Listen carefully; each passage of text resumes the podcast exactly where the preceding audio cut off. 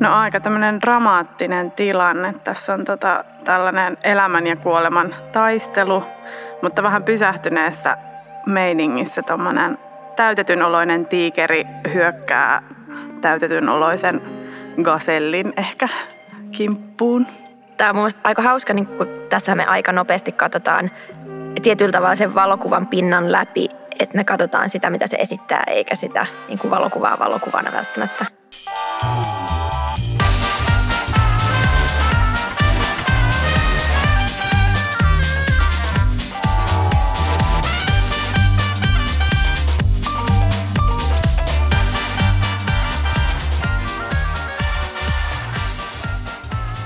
Moi!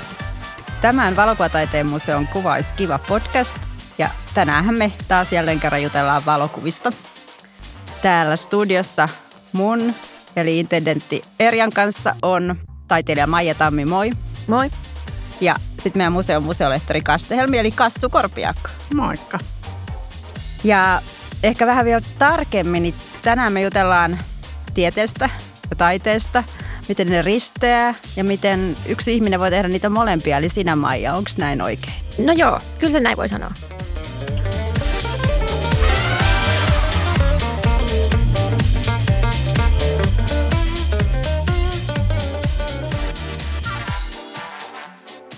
Nyt aloitellaan sillä, että mä ojennan teille yhden kuvan meidän museon kokoelmista. Se on printtinä. Ole hyvä, Kassu. Kiitos. Mitäs tässä on meneillään, Kastelmi? No aika tämmöinen dramaattinen tilanne. Tässä on tota, tällainen elämän ja kuoleman taistelu, mutta vähän pysähtyneessä meiningissä tuommoinen täytetyn oloinen tiikeri hyökkää täytetyn oloisen gasellin ehkä kimppuun. Mitä sä näet, Maija? No toki luonnonhistorialliset museo ja mä etin koko ajan mielessäni sitä sanaa, miksi näitä kutsutaan. Dioraama. Joo. Joo. Ja tässä on siis Kassun mainitseman lisäksi tässä on myös tämmöinen tota, maalattu tausta, joka ehkä yrittää tehdä siitä vielä sit jotenkin elävämmän oloisen siitä. Tämä on mun aika hauska, niin kun miettii tätä, että tässä me aika nopeasti katsotaan tietyllä tavalla sen valokuvan pinnan läpi, että me katsotaan sitä, mitä se esittää, eikä sitä niin kuin valokuvaa valokuvana välttämättä. Mm. Vaikka meillä on paljon myös itse asiassa valokuvaajia, jotka on kuvannut dioraamoja silleen, että niistä tulee miten sanoisi, huomio kiinnittyy enemmänkin siihen valokuvallisuuteen kuin siihen, mitä ne esittää tietyllä tavalla. Niin tässä on kuitenkin noin kehykset jollain tavalla ja sitten toi yksi elementti tuossa keskellä, joka tavallaan rikkoo ton kuvan, joka ehkä sitten jollain lailla keskeyttää sen illuusion. Ja sitten mun huomio kiinnittyy myös tuohon tiikerin kylkeen, jossa näkyy selvästi, että toi on alkanut vähän rakoilee toi turkki. Silloin kun sanotaan valokuvallisuus, niin mitä se teidän mielestä on? Se varmaan riippuu aika paljon kontekstista, mitä se milloinkin on. Mutta ehkä valokuvallisuus on usein just sitä, että me tunnistetaan se asia, jota me tulkitaan tai katsomaan, katsotaan valokuvana. Eikä vaan katsota tietyllä tavalla sen, miten se sanoisi, pinnan läpi sinne, mitä se valokuva esittää. Ja sitten toisaalta tulee mieleen se, että mistä vaikka tunnistaisi, että tämä, mitä me katsotaan, ei ole vaikka maalaus, niin se on aika veteen piirretty viiva, mutta jollain lailla sitten se tietty vaikka no esimerkiksi tarkkuus, jolla se kuva esittää kohdettaan, niin usein jotenkin palautuu siihen, että se voisi olla valokuva. Ja ehkä tässä tämän podcastin kontekstissa jotenkin olettaa, että luultavasti on valokuva. se on hei, se on gobeliini. oh shit. Onko tämä kanssa sulle tuttu kuva meidän kokoelmista? No joo, sillä tavalla, että ja itse asiassa tekijäkin on tuttu, tämä Ville Lenkkäri. Ja jollain lailla musta on hauskaa, että tämä on niin kuin jollain tavalla tuttu tilanne siitä, miten me vaikka luontodokumenteissa esimerkiksi eläimet ja niiden väliset suhteet näyttäytyy tai miten me vaikka katsotaan luontoa vähän tämmöisenä maisemana. Mutta sitten toisaalta tässä on kuitenkin tämmöinen rakennettu tilanne, pysähtynyt, eläimet on kuolleita, että se on vähän sellainen niin kuin outo, uncanny tunne siitä, missä roolissa se valokuva tässä on. Tämä on tosiaan Ville Lenkkerin teos nimeltä The End of Innocence vuodelta 2008, eli olisiko se niin kuin viattomuuden loppu. Mun mielestä siellä näkyy tämmöiset niin editiomerkinnätkin. Ja Tämä on osa sarjaa Reality in the Making. Miten se nyt kääntäisi sitten? Todellisuutta tekemässä. Niin. Mm, rakentamassa. Saatteko siitä vielä jotain ajatuksia näistä nimistä? No mulla itse asiassa tuli mieleen myös se, että muistaakseni ö, joku valokuvahistorian, olisiko ollut Louis Daguerre tai joku näistä varhaisimmista hahmoista siellä valokuvan historian ihan alkupuolella, niin on ollut myös tämmöinen dioraama-henkilö, joka on nimenomaan ollut aloittamassa myös tätä dioraameen tekemistä. Musta siinä on hauska linkki, että jollain lailla tämä joku tilanne pysäytetään tässä dioraamassa, vaan sitten tällaiseksi niin kuin konkreettiseksi kolmiulotteiseksi asiaksi, mutta luodaan joku illuusio ja miten se sitten ehkä vähän jotenkin resonoi siihen valokuvaan. Hei nyt Maija, sukelletaan vähän sun uraan. Sä oot taiteilija, mutta miten sinusta tuli valokuvaava taiteilija? Sähän oot valmistunut visuaalisesta journalismista kanssa, eikö sä taiteen tohtorikin? Joo. Mutta miksi valokuvaus? Tai onko siellä muutakin, mitä sä teet? Mm. No, periaatteessa mä oon aloittanut toimittajana ja mennyt lukemaan visuaalista journalismia just tuota, Tampereelle. Ja mulla ei itse asiassa ollut mitään sen isompaa syytä valita sitä kuvajournalismin linjaa kuin se, että sinne oli vaikeampi päästä pääsykokeessa. Ja jotenkin sitten mä tein molempia, kuvasin ja kirjoitin journalismiin, mutta sitten mä voitin ensin ton vuoden kuvajournalismin yleisöpalkinnon ja sitten seur- seuraavan vuonna, tota, oliko se muutama vuosi jälkeen, nyt en ihan muista enää vuosilukuja, niin, niin tota, vuoden kuvajournalistipalkinnon, niin siinä vaiheessa mä rupesin miettimään, että okei, että jos mä oon tässä hyvä, niin pitäisikö mun keskittyä sitten tähän enemmän kuin pelkästään sit niinku, tai niinku journalismin sijaan, että pitäisikö mun keskittyä vähän enemmän siihen kuvaamiseen. Ja sitten mä keskityin siihen tosi pitkään. Ja sitten jossain vaiheessa, sit ehkä missä kääntymä sitten enemmän taiteen puoleen tulee siinä kohtaa, että edelleen tota, kuvajournalismi on totta kai lähellä sydäntä, mutta jotenkin kuvajournalismissa on aina se, että se on, se on tosi sidottu kontekstiinsa. Se on tietyt raamit, jossa se elää, tietyt raamit, mitä sillä voi sanoa ja mi, millaisiin tota, keskusteluihin se voi ottaa osaa ja miten se voi ottaa kantaa. Ja ehkä mulla, mulla tuli tämä voi kuulostaa jotenkin hassulta. Mulla tuli sellainen olo, että mä pystyn sanoa taiteella enemmän, että mä pystyn olemaan poliittisempi, mä pystyn kyseenalaistamaan asioita, mä pystyn niin jotenkin sanomaan enemmän taiteen kontekstissa kuin sitten taas tota, journalismin kontekstissa. Tarkoittaako se tavallaan sitä, että sulla on niin enemmän keinoja käytössä vai? Tietyllä tavalla joo. Ja se kontekstit on myös avoimempi, että mä voin itse luoda sitä kontekstia, mä voin niin kuin päättää, miltä tavalla sitä näytetään ja minkä tiedon kanssa yhteydessä ja niin kuin, mm. niin, ehkä enemmän Eli vapautta kontekstia sitä, missä yhteydessä asiat, tekemiset on toisiinsa mitä reunaehtoja ja tämän tyyppistä. Pohditaan he vielä vähän tuota dokumentaarisuutta ja fiktiota, koska musta se näyttäytyy sun tekemisessä koko ajan. Ja sitten jos ajattelet, että siellä on se journalismi taustalla ja sitten sä teit tämän huomioon, että sä halutkin sen taiteilijan vapauden. Niin, no tietysti mielessä tästä tullaan ehkä siihen niin kuin, äh, ehkä valokuvan sit mediumina. Teen siis myös video- ja installaatio- ja joskus jopa myös tuota, veistoksia. Mutta ehkä eniten just silloin, kun käyttää valokuvaa, niin siinä on, niin mä haluan käyttää hyväksi sitä valokuvan tietynlaista indeksisyyttä, että me edelleen uskotaan, että se näyttää jotain, mikä on ollut kameran edessä, vaikka yhä harvemmin se on itse asiassa se, mitä siellä on. Eli siinä on se niin kuin totuudellisuus. Joo, tai Joo. Se, on, se on yksi, mä koen, että se on niin kuin yksi valokuvan niin kuin mediumina sen niin kuin tärkein ehkä niin kuin avain sen mediumin käyttämiseen. Et siinä on, voidaan niin kuin miettiä sitä illuusiota, että mitä – mitä on tota, kameran edessä ollut tai mitä on olemassa tai mitä on todellisuus tai mikä on totta ja niin, näin edelleen. Ja kamera on kuitenkin siinä, tai tota, valokuva on siinä erityisen hyvä väline. Mä mietin esimerkiksi sitä mun yhtä teosta Milky Way, jossa on avaruudelta näyttäviä kuvia. Ja tietysti mielestä tätä teosta ei olisi voinut tehdä millään muulla välineellä kuin kameralla, koska siinä on ideana, että ne kuvat näyttää tosi avaruudelta.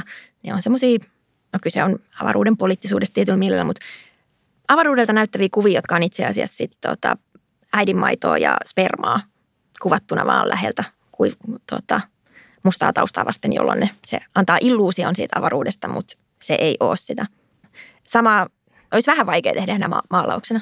Mm. Tuleeko sinulla kanssa mieleen tästä jotain tämmöisestä taiteilijoiden dokumentaarisuuden ja fiktion menetelmien käyttämisestä tai ajat, sen ajattelun viljelemisestä yhdessä ja erikseen? No mä ainakin näen, että se on jotenkin hirveän herkullinen kenttä.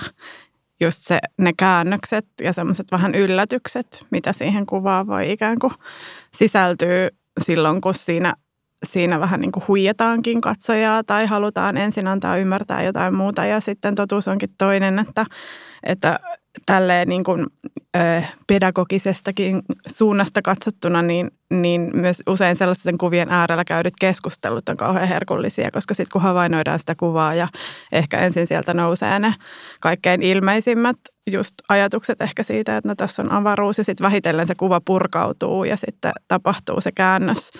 Ja sitten tietyllä tapaa se ajatteluprosessi joka sitten toisaalta tuo näkyviin sen, että, että monet asiat ei ole sitä, miltä ne heti päälle päin näyttää, vaan ne vaatii vähän enemmän sitä purkua ja, ja niin kuin syventymistä. Sanoisitko sä Maija, että sun te, niin kuin tekemistä taiteilijana määrittää jotenkin yksin tekeminen? Eikö sä työskentele tutkijoiden kanssa, esimerkiksi luonnontieteilijöiden kanssa yhdessä, mutta miten se työjako oikein menee ja millaista se on? Mä oon itse asiassa pohjimmiltani todellakin ryhmätyöntekijä melkein kaikista teoksista mä oon tehnyt sitä joidenkin kanssa tai vähintäänkin mulla on ollut mukana asiantuntijoita tai jotain muun alan taiteilijoita, muusikoita tai, tai kirjailijoita tai tota säveltäjiä, mutta jotenkin mä tykkään hirveästi tehdä yhdessä ja just se, että siinä on niinku, en mä tiedä, mä jotenkin uskon, että mitä enemmän ihmisiä on tekemässä, sitä parempaa siitä yleensä tulee. Niin, eli sä hakeudut semmoiseen tiimityöhön. Joo, hakeudun. Mutta tämä voi osittain johtua myös siitä, että mä oon tosi niin kuin, haluaisin osaltani purkaa taiteilijamyyttiin niin paljon kuin sitä vaan voi purkaa. Et tietysti mielessä mä koen itse, että mä oon ehkä välillä enemmänkin yhdistäjä, joka yhdistää niin kuin eri aloilta ja eri, eri aiheita ja eri ihmisiä yhteen ja niin kuin ehkä sitä kautta luo teoksia kuin että se tulisi jostain mun todella epämielenkiintoisesta henkilökohtaisesta elämästäni. Hyvä. Hei, pystytkö jotenkin lyhyesti kuljettaa vaikka muun, mut ja kassut sun tyypillisen ty- taiteilijatyöpäivän läpi? Sä syöt sen aamupalan niin kuin kaikki tavallisetkin ihmiset. Mutta mitä sitten? se on aika, aika tylsää kyllä. Tai niin kuin, en mä tiedä, ehkä ulkopuolisesti katsottuna, mutta no, ri, riippuu vähän missä vaiheessa projektia ollaan. Mutta siis joskus se voi olla jännittävää. Joskus mä voin olla jossain labrassa kuvaamassa näytteitä tai, tai juttelemassa tieteilijöiden kanssa tai, tai tota, tai rakentamassa jotain sitten omalla studiolla jotain pientä prototyyppiä miettimässä, että miten, miten asian saa näyttää siltä, kun mä haluaisin. Mutta tähän toisaalta liittyy myös aina se, että mun työpäivä voi olla myös sitä, että mä autan biologian professori rakentaa pizzauunia niiden takapihalle, koska se on tietyllä tavalla mun tapa, ö, niin kuin mä oon halunnut antaa jotain takaisin, että tämä kyseinen proffa auttoi mua hirveästi tota, hydrien kanssa, jotka on näitä pieniä makeaveden poluppeja – niin hän niin kuin auttoi mua siinä, sitten mä halusin auttaa jotenkin takaisin. Niin hän sanoi, että no, hänellä ei ole kauheasti muuta, mutta tämä pizzauni olisi nyt aika tärkeä, niin, niin silloin. Mulla ainakin, kun mä ajattelen tiedettä, niin tulee heti mieleen niin kuin kaikenlaiset määreet ja tarkkuus ja niin kuin data ja metodit ja menetelmät ja asiantuntemus. Voiko noilla sanoilla kuvata myös niin kuin taiteilijan työtä tai sun työtä niin kuin perin, Oletko perinpohjainen? No olen, joo tietyllä tavalla voitaisiin myös ajatella, että taiteen ja tieteen tekeminen, ne on molemmat niin kuin tutkimuksellisia tapoja tehdä asioita. Siis molemmat koittaa kertoa jostain jotain. Ja sitten ehkä vaan saattaa ne metodit, saattaa olla hiukan erilaisia riippuen, mutta kyllä mulla on myös ollut paljon taiteellisia niin kuin teoksia, jossa on tehty hyvin metodologisesti tietysti mielessä seurattu vaikka jonkun solulinjan kasvamista tai tota, dokumentoitu jotain, jotain koetta – kassu, meneekö se sitten sillä tavalla niin kuin, hmm, ei voi olla ajattelematta niin kuin sitä taiteen vastaanottoa, kun menee sitten sinne näyttelyyn, vaikka Maijan näyttelyyn. Ja jos se asia esitellään meille taiteena, sitten me lähdetään vähän niin kuin vastaanottaa sitä taiteena siinä ympäristössä, siinä kontekstissa, kun jos me mentäisiin vaikka katsomaan tiedettä tiede näyttelyyn – Eli onko täällä väliä? No varmaan sekin riippuu. Kyllähän varmaan jossain, jos ajatellaan, että on konsepti kuin tiedennäyttely, niin voisin kuvitella, että sielläkin voisi ehkä riippuen tekijöistä olla aika villejäkin juttuja esillä ja, ja mielikuvitusta kutkuttavia asioita, mutta ehkä sitten taidennäyttelyssä korostuu kuitenkin se, että sillä mikä siellä on esillä, niin sillä on joku tekijä ja siinä on joku näkökulma sen tekijän kautta, vaikka se kuinka olisikin sit ikään kuin neutraali, vähän niin kuin Maijallakin ehkä se, että, että on joku teema ja sitä lähestytään tietyllä vaikka sitten valokuvin tai videolla ja jollain lailla kerrotaan siitä, mutta sitten kuitenkin ehkä se on aina se joku näkökulma, minkä sä oot valinnut ja, ja sä oot tehnyt siinä joukonkin valintoja siitä, että mistä sä kerrot, mitä sä yhdistelet ehkä toisiinsa ja, ja tuotko sä tekstiä ja, ja näin, niin silloin ehkä sen vastaanottajankin ajatus on vähän erilainen sen, sen teoksen äärellä, että kyse ei ole nyt vaikka fakt, varsinaisen, voi olla ehkä faktatiedon jotenkin visualisointia, mutta se fakta ei välttämättä ole keskiössä, vaan se millaisia ajatuksia tai mielikuvia tai keskusteluja se herättää. Että, että kyllä mä näen, että se, se niin kuin taiteen konteksti ehkä antaa katsojallekin myös vähän enemmän vapautta osallistua siihen, mitä siinä edessä on. Ajatella ehkä omaa suhdetta siihen jotenkin vielä konkreettisemmin tai villimminkin jopa.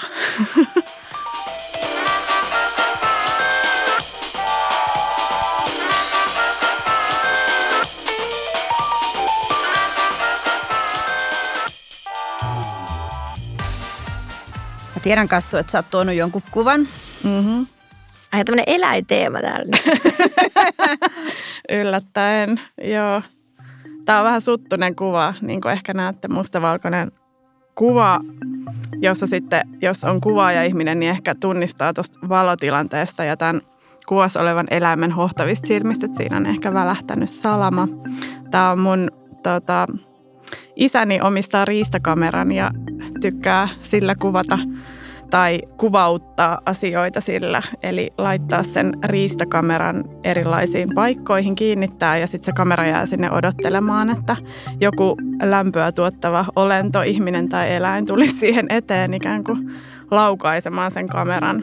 Ja mä itse jotenkin on tosi viehättynyt näiden kuvien estetiikasta ja, ja sitten toisaalta näissä on myös musta jotain tosi outoa ja sitten kun ajatellaan vaikka sitten tieteen tai taiteen tapaa lähestyä luontoa ja miten siihen on ehkä historiallisesti sisältynyt aika paljon semmoista niin kuin haltuunoton ja vallankäytön teemoja, niin sitten jotenkin nämä riistakamerakuvat, niin vaikka näissä on se ihan sama tavallaan sama juttu tietyllä tapaa, että se kuva ottaa haltuun jonkun aika yksityisen hetken. Tuollakin Ilveksellä on ollut tuolla ihan yksityinen hetki tuolla meneillään tuolla kalliolla ja sitten se on vaan joutunut tuolle vähän paparazzi hengessä yllätetyksi.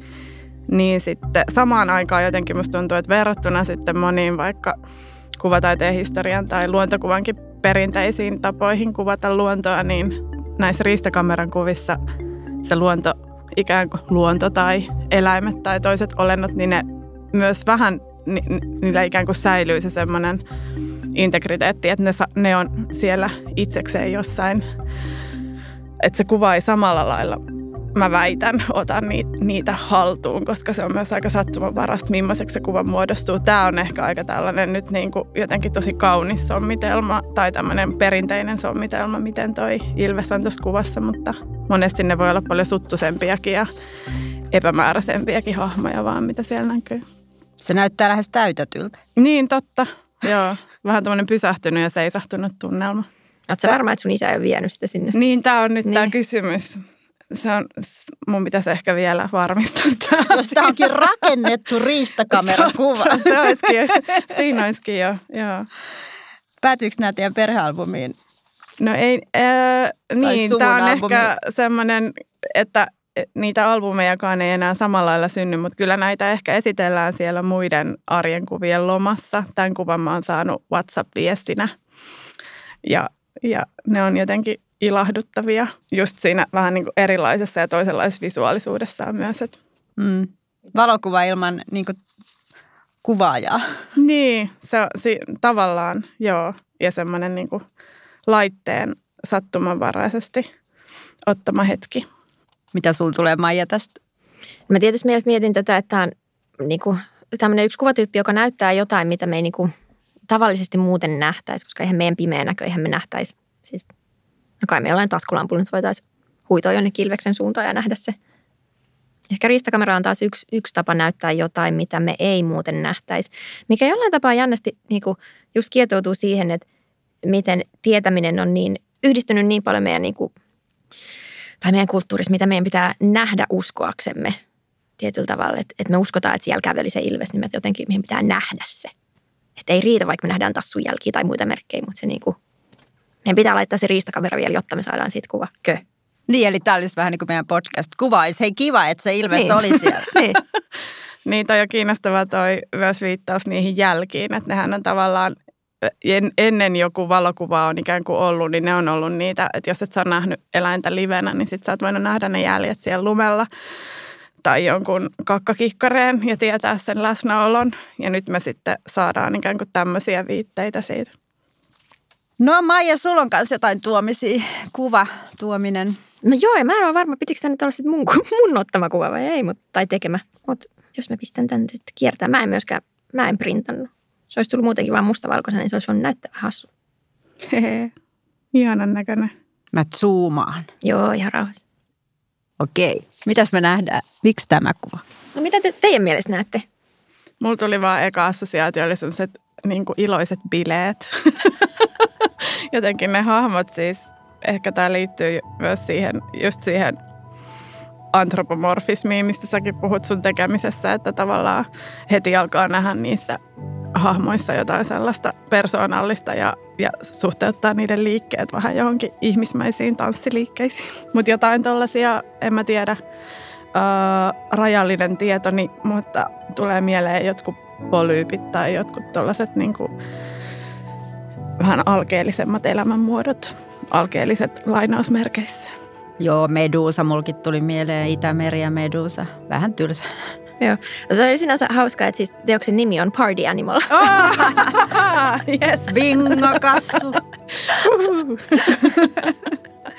ja itse asiassa mitä tässä kuvassa on, tämä on kollaasi tota, hydran, eli tämmöisen makeaveden polyypin eh, irtileikattuja päitä, jotka kaikki kasvatti uuden ruumiin noin viikon sisällä. Sen verran voin sanoa, että siis hydra siis se voi niin kuin uudelleen kasvaa pienestä solujoukosta. Se on yksi osa sen lisääntymistrategiaa myös, että niin kuin tietyllä tavalla. Ja se ei tunne kipua samalla tavalla kuin ihminen tuntee kipua. Että se ei niin kuin, tämä kuulostaa pahalta, että niin kuin irtileikattuja päitä, mutta ne voi kasvattaa vain itselleen uuden ruumiin. Ja Party Animal, se itse asiassa on viittaus, koska hydra on semmoinen todella mielenkiintoinen ö, pikku eläin, koska sitä on tutkittu jo 1700-luvulta asti. Ja tota, alun perin ei edes tiedetty, onko se kasvi vai eläin tai mikä tämä nyt on. Mutta aika nopeasti saatiin selville se, että se on todella hyvä regeneroitumaan, eli uudelleen kasvamaan.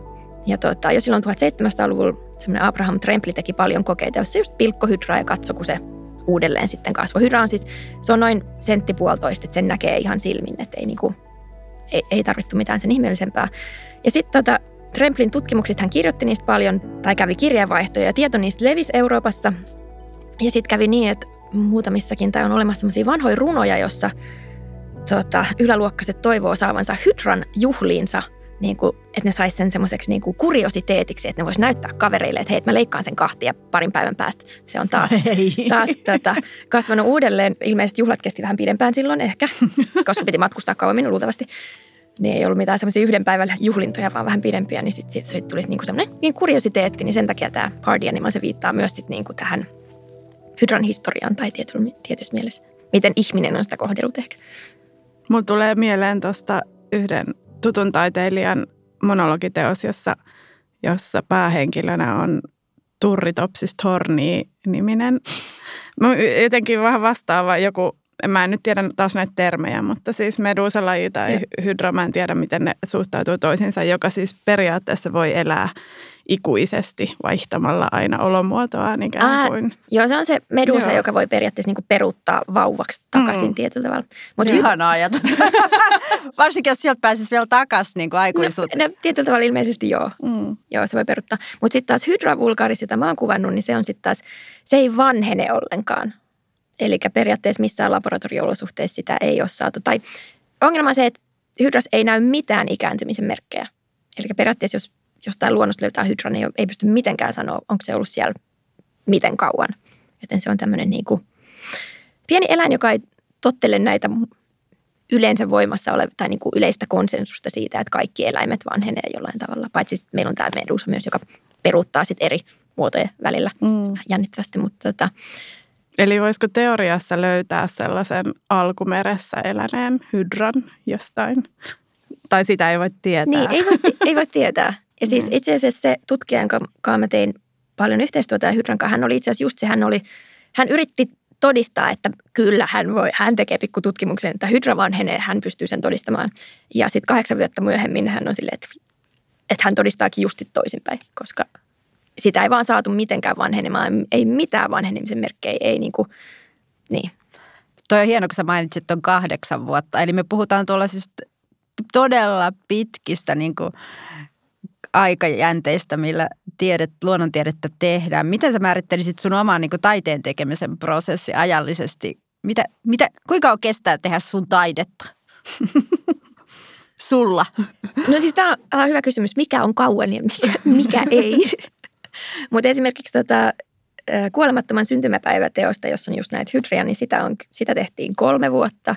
Ja nyt tätä uutta, joka tulee valokuvataiteen museolla, empatiakone, niin sitäkin on tehty yli kaksi vuotta. Et ei ne, mä en tiedä, onko se lyhyt vai pitkä aika. Mm, mutta se on mielenkiintoista tietää, että nyt kun keväällä 23 tulee sun näyttely meillä kaapelitehtaalla, niin siellä on niin parin vuoden prosessi, työprosessi sulla taustalla ja, ja sitten tutkijoilla ehkä vielä pidemmät, jotka on ollut siinä mukana. Onko joskus lyhyempiäkin prosesseja vai mi? On lyhyempiäkin. Mutta sitten joskus saattaa olla, mulla on ehkä kaksi tapaa tehdä teoksia. Toinen on ehkä semmoinen temaattinen, että mulla on joku aihe, joka kiinnostaa. Ja sitten mä lähden jotenkin sen ympäriltä niin kuin kasaamaan tietoa ja materiaalia rupean miettimään, että miten tätä voisi, miten se voisi visualisoitua sitten ehkä taideteoksesta ja mikä voisi olla näkökulma. Ja mä saatan tehdä todella paljon vähän niin kuin ylimääräistä työtä. tai niin kuin ennen kuin sit sieltä löytyy se, että mikä sitten tulee näytille. Ja toinen vaihtoehto on se, että mä teen paljon sitten ehkä tutkimustyötä ja teoreettista työtä ja mietin tod- se konseptin todella valmiiksi ja sitten se on vaan se pelkästään se kuvien otto, joka, tai mä mietin sitä mun teosta, yksi heistä on ihminen, jossa on tota, neljä muotokuvaa, joista mahdollisesti yksi on ihminen ja muut on ihminen, ihmisen näköisiä robotteja. Niin se oli semmoinen teos, jos itse, itse kuvaamiseen on mennyt puoli tuntia per kuva, koska mä en saanut pidempään myöskään tota, kuvaamisaikaa. Niin tietysti mielessä, mutta sitä edelsi aika pitkä pitkä aika sen konseptin miettimiseen, mutta sitten se itse teko oli, tai niin kuin tekemisaika oli, tai niin, kuin, niin mikä on sitä tekemisaikaa, mutta se kuvaamisaika oli tosi lyhyt. Mm. Ja lukuisia eri valintoja tai kohtia, missä tehdään valintoja ja päätöksiä ja karsitaan ja Joo, joskus varmaan vähän harmitellaankin. totta kai. Ja sitten tehdään uudelleen ja sitten tehdään vielä uudelleen. Joo. Tästä sun kevään 23 näyttelystä meillä kaapelitehtaalla, niin siinä on myös aika paljon tunteet pelissä näin tunnepuheen aikana. Mitäs tunteet sulle merkitsee? Sopiiko ne tieteen yhteyteen? Taiteen varmaan ainakin. Totta kai itse asiassa ehkä ne sopii tietyllä tavalla molempiin, koska tunteet on hirveän hyviä ohjaamaan meitä niin kuin olemaan kanssakäymisessä ja yhteistyössä ihmisten kanssa, mutta ne myös ohjaa sitä, miltä tavalla me otetaan tiedettä vastaan, mitä me siitä ajatellaan. Otetaanko me uusi tieto vastaan vai ollaanko me sitä mieltä, että ei, ei me uskota tätä. Ne on to, tunteet ohjaa meitä niin monella eri tavalla, miten me itse asiassa niin kuin suhtaudutaan tietoon tai mitä me siitä ajatellaan vaikka jonkin faktatiedon lukemisen jälkeen. Ja jos me mietitään nyt vaikka luontodokumenttia, luontodokumenteissa on totta kai myös tietoa eläimistä, mutta mikä siellä on paljon vahvempana on se tunnekuljetus tai tietyllä tavalla se, miten, miten se, ne on rakennettu semmoiseen tarinankerronnoiseen muotoon, jos meitä ohjataan tunteiden kautta niin kuin olemaan mukana siinä spektaakkelissa tietyllä tavalla – ja sitten ehkä tässä mun uudessa näyttelyssä, niin siinä tietyllä tavalla koetaan vähän purkaa tunteita ja niiden muodostumista, ja niin kuin, mutta samalla leikkisesti. Se näyttely on tosi ää, tarinapitoinen, tai se on tota, perustuu narratiiveihin suurimmat osat teoksista, ja ne on installaatioita, jos, jos tietyssä mielessä pääsee ehkä niin kuin sukeltamaan tarinaa, mutta sitten samaan aikaan niin kuin vähän katsomaan, miten ne tunteet, omat tunteet ehkä rakentuu ja ja sitten ehkä myös kyseenalaistamaan niitä. Mm, vähän miten ympäristö ohjaa sitä tunteiden merkitysten muodostumista. Hei kiitos teille älyttömän paljon. Ja tämähän oli meidän taidetestajat erikoisjakso. Eli tämä oli teille kaikki Suomen upeat kasiluokkalaiset. Tämän jakson ja kaikki muut meidän Valokuvataiteen museon Kuvaiskiva podcast-jaksot voit kuunnella Spotifysta tai sitten Applen podcasteista. Ja nämä kuvat, mitä me katseltiin tänään, näkee parhaiten meidän museon omilla www-sivuilla Siellä on myös linkkejä ja kuvia jakson aiheisiin. Kiitos. Kiitos. Kiitos.